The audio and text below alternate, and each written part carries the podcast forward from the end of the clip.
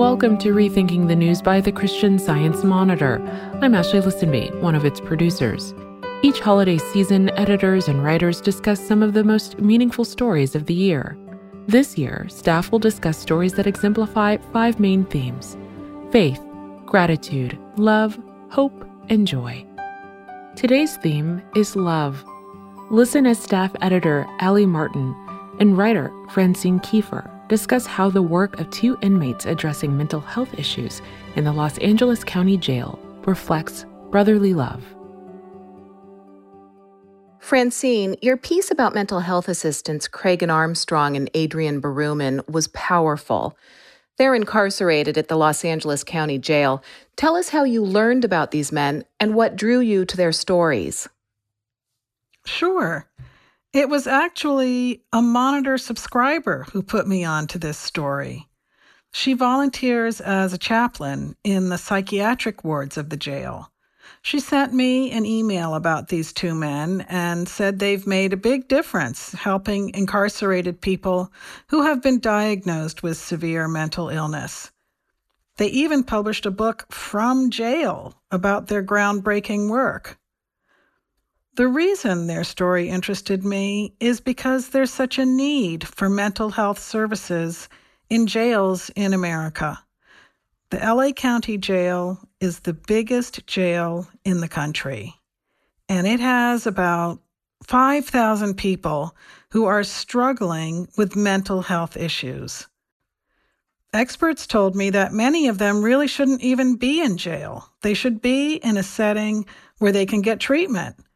But for lack of community services, America's jails have become de facto mental health facilities. So when I learned that Craigen and Adrian are on the front lines of a program that is helping these people, I wanted to learn more about it.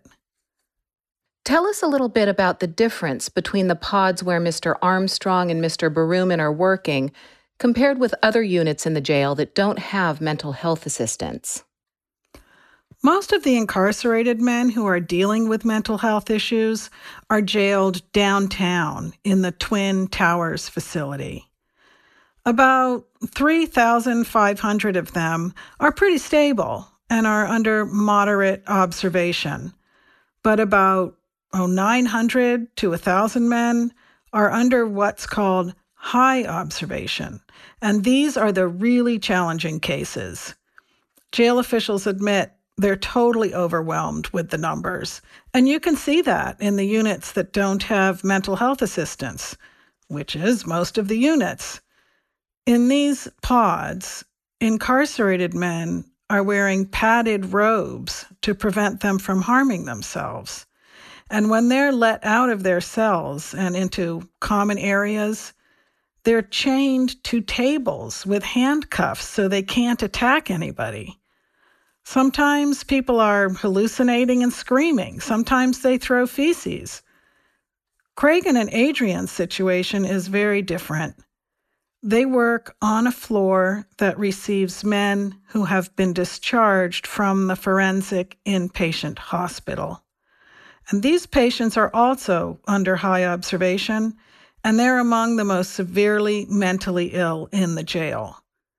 But their pods are cheerful looking and orderly. They don't smell, they aren't noisy. When the patients are not in their cells, they can walk about freely and take part in group activities like karaoke. What accounts for the difference? Well, Craigen and Adrian not only work with these men, they live with them. They are incarcerated right alongside them.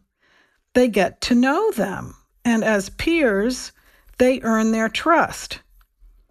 The assistants don't dispense medication, I want to be clear about that, but they are able to convince the patients to take their meds, which is a feat in itself.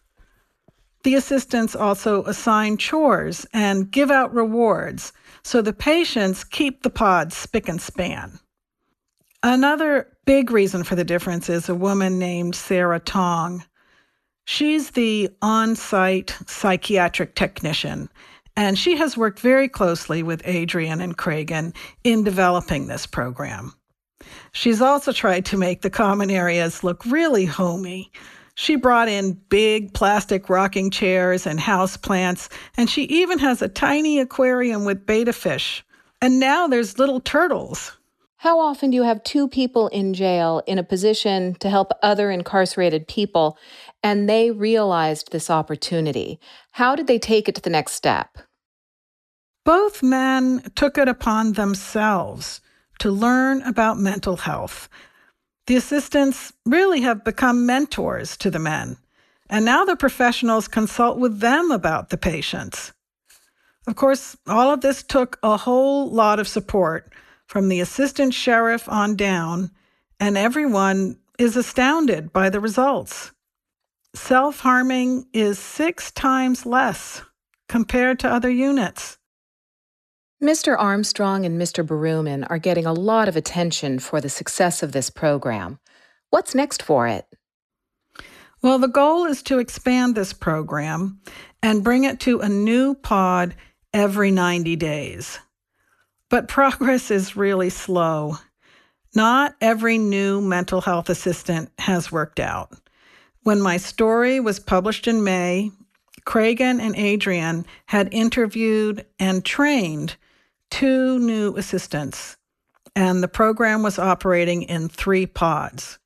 Since then, they've expanded to four pods and are about to go to a fifth.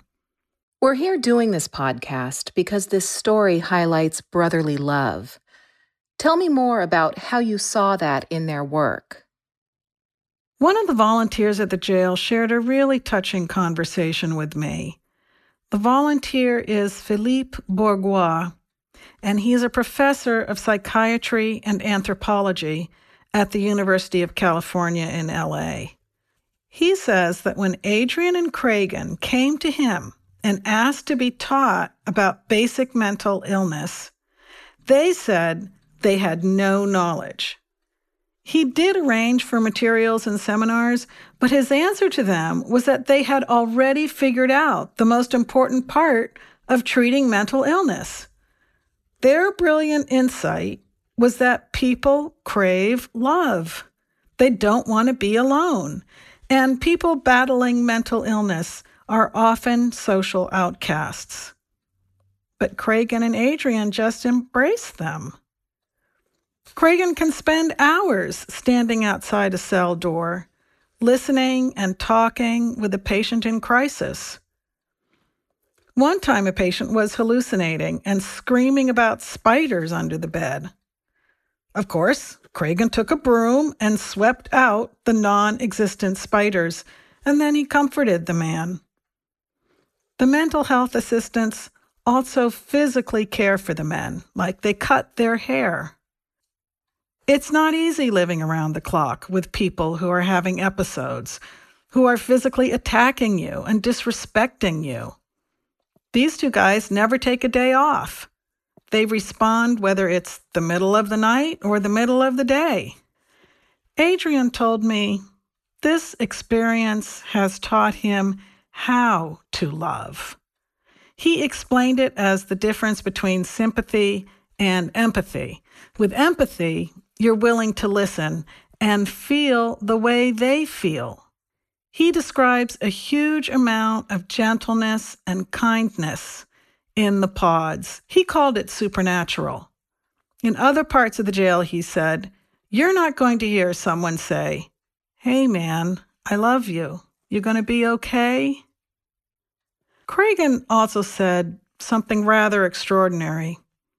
When patients are violent and disrespectful, it's not their fault. It's not really them. And that it's love that allows him to see past that behavior and still support them. That is quite an impact. How were you affected by this story? Of all the stories I reported on this year, this is my absolute favorite. It shows how the persistence and love of just two individuals could grow in a very dark place when they were given the opportunity and the support they needed. And because of that, Everyone has been blessed the patients, the mental health professionals, and the deputies. It's really living proof of the power of redemption. I think that's true, Francine. And I think, too, um, to most people, jail represents being trapped. There's seemingly no agency when a person is in jail. But these two men proved that that's just not true.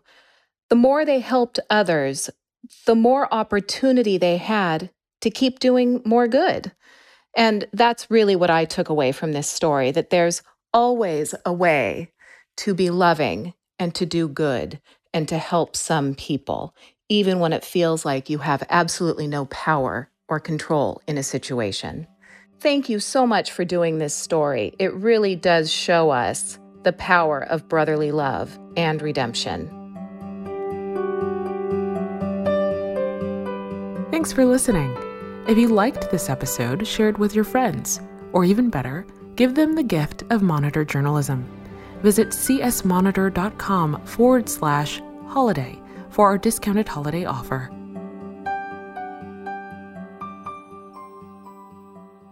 This podcast is produced by the Christian Science Monitor. Copyright 2021.